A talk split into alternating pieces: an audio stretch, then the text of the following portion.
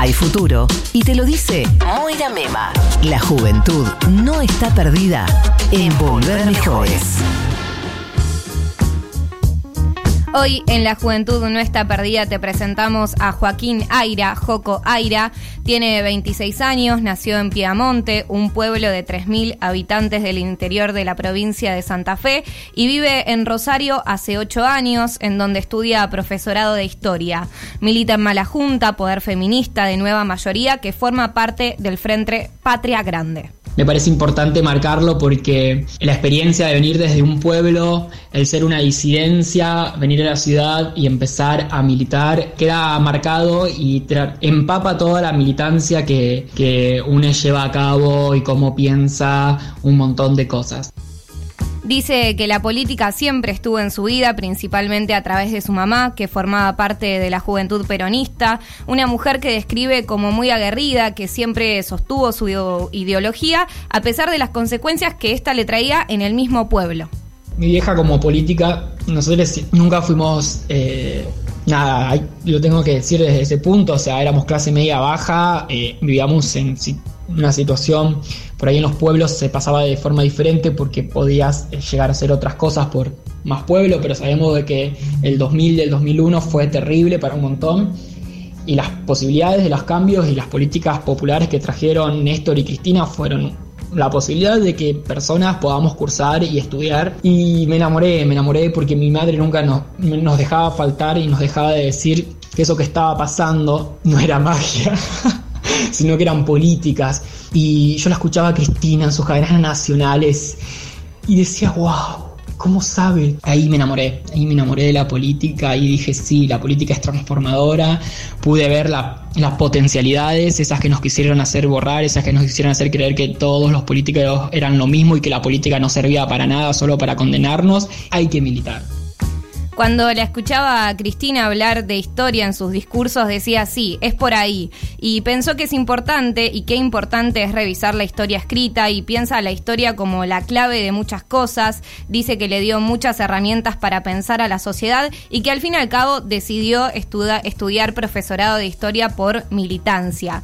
También él está en la coordinadora del Orgullo Rosario, que organiza la Marcha del Orgullo en esa ciudad, participa de la línea Mala Educación, una línea de trabajo sobre educación sexual integral transversal a toda nueva mayoría Rosario. Y bueno, dan talleres, cursos, charlas e intentan apostar y construir a esa ESI que tanto queremos y soñamos. Y están desarmarnos, masculinidades en cuestión, plataforma que lanzaron con los pibes de esta organización de nueva mayoría a nivel nacional para reflexionar sobre las masculinidades en esa organización. Una verdadera organización feminista eh, que quiere transformarlo todo no solamente alcanza con tener nuestras, una perspectiva eh, desde los feminismos, desde las disidencias sexuales, sino que era necesario que las masculinidades y los varones en particular se sentaran, nos sentáramos a pensarnos y a trabajarnos. Poder aportar a la necesidad de charlar, de, debatir sobre las masculinidades, sobre los privilegios de la, de la masculinidad y que también de apostar a a seguir hacia adentro de la política, hacia adentro de las organizaciones, de marcar eh, un poco la línea de, bueno, una organización feminista no se entiende solamente porque sean las compañeras o las disidencias sexuales quienes lleven a cabo eh, el feminismo dentro de la orga. En una organización feminista estamos todos adentro y todos nos tenemos que hacer cargo de esas nuevas, de esas banderas que levantamos y no solamente sean consignas, sino que realmente se efectivicen en nuestra cotidianidad.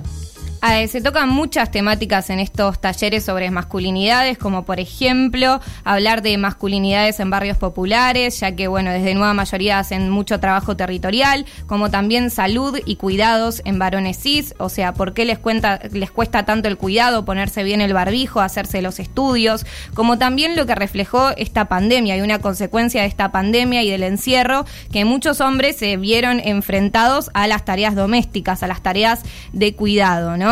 También eh, le pregunté respecto a esto y esto nos decía.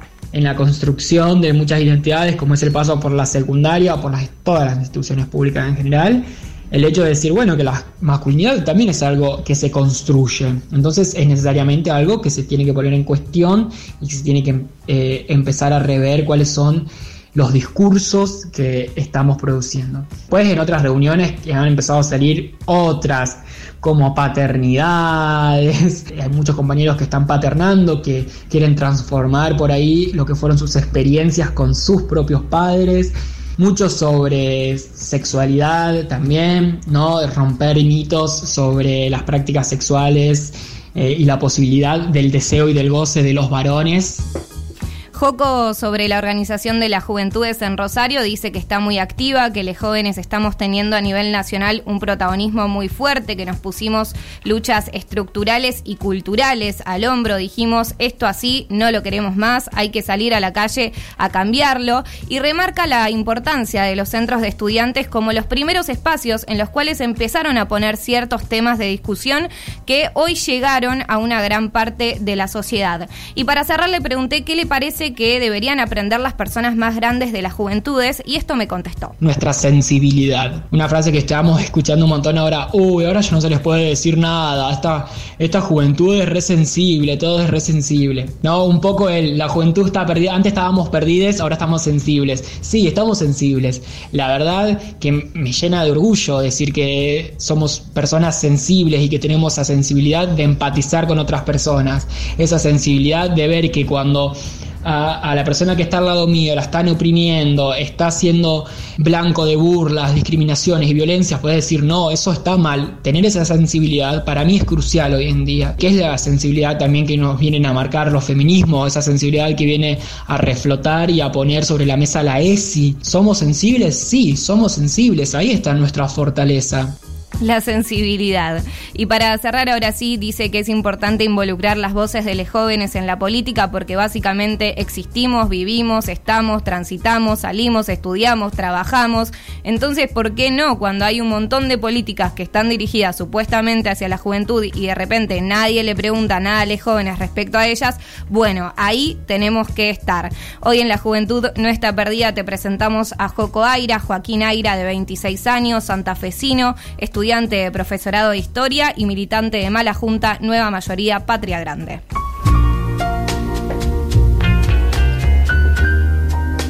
Cuánto por aprender, ¿no? Cuánto por aprender, ¿no? Un chico de Piamonte, de 240 kilómetros de la ciudad de Santa Fe, departamento San Martín, eh, en Rosario, militando, emocionándose con, con Cristina, participando, protagonizando y redescubriendo la sensibilidad que también la tuvimos en los 70. Eh, esa sensibilidad que hizo que desaparezca tanta gente, que tanta gente pusiera el cuerpo, eh, por convicción, por ideología y por una sensibilidad muy grande.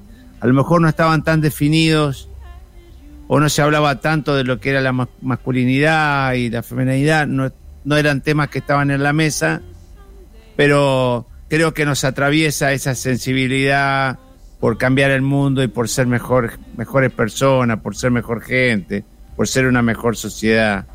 Creo que eso también nos une.